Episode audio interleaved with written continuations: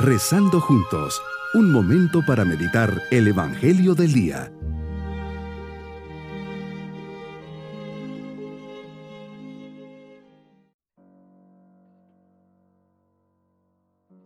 Unidos en oración comenzamos este día martes santo, con la mirada puesta en el Señor y en su sufrimiento, sabiendo que nos comparte con amor estos días santos Jesús me enseñas que el distintivo del verdadero amigo es la fidelidad.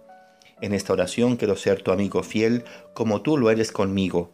Este momento es un encuentro de amor y de fidelidad. Deseo poner toda mi vida bajo tu promesa para que la vayas realizando en mi vida. Meditemos en el Evangelio de San Juan capítulo 13 versículos 21 al 33 y del 36 al 38.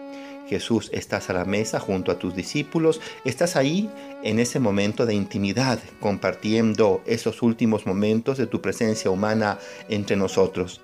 Te conmueves profundamente y les dices, yo les aseguro que uno de ustedes me va a entregar. Tus discípulos se miran perplejos unos a otros porque no sabían de quién hablabas. Juan se reclina en tu pecho y te pregunta, ¿quién es? Le respondes aquel a quien yo le dé este trozo de pan que voy a mojar. Mojas el pan y se lo das a Judas, hijo de Simón el Iscariote, y tras el bocado entra en él Satanás. Jesús dijiste a Judas, lo que tienes que hacer, hazlo pronto. Y se levanta rápidamente. En ese momento les dices a tus once apóstoles, a donde yo voy ustedes no pueden ir. Simón Pedro te dice, Señor, ¿por qué no puedo seguirte ahora? Yo daré mi vida por ti. Y le contestas, ¿con qué darás tu vida por mí? Yo te aseguro que no cantará el gallo antes de que me hayas negado tres veces. Qué duro, Señor, es para ti la traición de uno de los tuyos. Con tus palabras avisabas a Judas que sabías lo que pasaba en su interior, le pides hacer pronto lo que iba a hacer y todavía le das el bocado que lo puede hacer reflexionar. Tus últimos días, Jesús, los vives en una escala de tensión y angustias sin precedentes. La violencia se palpa en los enfrentamientos en el templo, surgen divisiones internas entre los doce. La tristeza oscurece de día en día tu rostro de maestro y empaña la vida cotidiana de todos. Solo tú eres consciente de que tu hora final se acerca. Se trata de una tensión semejante a la que soportaría una cuerda estirada al máximo de su resistencia por ambos extremos. Por un lado, te afanas por dejarnos tus últimas recomendaciones y entregarnos los gestos más entrañables de un amor que se da hasta el extremo. Por otro, el mundo del mal y de la perversión acelera con astucia criminal los preparativos para la traición, el prendimiento y tu muerte. ¿Cuál será el papel de los hombres en esta lucha a muerte entre Dios y el Señor de las tinieblas? En una misma escena vemos a Juan recostado junto a tu corazón y a Judas también junto a ti, pero muy lejos de tu corazón.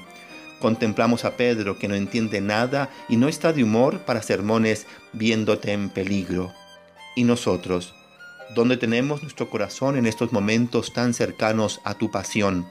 Acaso físicamente cerca de ti, pero aborreciendo interiormente tu reclamo a dejar de lado las cosas de este mundo? Hablamos de fidelidad, aunque en la práctica hacemos nuestra voluntad y no la tuya. Sería triste recostar nuestro corazón junto al tuyo y después abandonarte, no velar contigo, no querer entender, no vigilar, no buscar tiempo para orar como tú nos pides. Señor, en medio de mis debilidades, me consuelas haciéndome ver que no viniste solo para llamar a los que se creen plenamente justos, sino que viniste a llamar a los que se saben pecadores, a los que son conscientes de su debilidad y a los que saben pedir perdón. Judas te seguía solo una apariencia. Su incoherencia le transformó en un mentiroso y yo no quiero ser uno de esos. Su obrar me pone en guardia frente a la autosuficiencia y a la doblez de vida. Me lleva a cuestionarme sobre la autenticidad de mi seguimiento. ¿Te sigo de verdad o solo externamente? Judas vivía separado en su corazón de ti y del resto de los apóstoles. Esto me dice que es importante no aislarme, no pensar que porque soy católico salgo adelante por mis propias fuerzas. Necesito de la guía de algún sacerdote, de los buenos ejemplos que me ayuden y de los sacramentos. Juan, Pedro y los demás apóstoles permanecieron fieles a pesar de sus debilidades. ¿Qué voy a hacer hoy para ser más como ellos? Escucho las palabras del Papa Benedicto como dirigidas a mí. No tengáis miedo de apostar por Cristo. Tened nostalgia de Cristo como fundamento de la vida. Encended en vosotros el deseo de construir vuestra vida con Él y por Él. Mi propósito en este día es conmoverme con Jesús ante la traición de tantos que no han aceptado seguir al Señor, ser fieles al Señor especialmente en los momentos difíciles. Mis queridos niños, Jesús invita a sus discípulos a cenar. Está conmovido, pues es un momento muy especial. Se está despidiendo y se siente triste. En ese momento se descubre quién le va a traicionar. Judas no le sabe responder al Señor y lo vende por 30 monedas. Jesús nos invita a serle fiel y generoso y dar testimonio de nuestra fe ante los demás. Y nos vamos con la bendición del Señor y la bendición de Dios Todopoderoso, Padre, Hijo y Espíritu Santo, descienda sobre nosotros y nos acompañe en este día.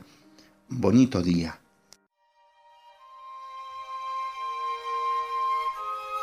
Hemos rezado junto con el Padre Denis Doren, Legionario de Cristo.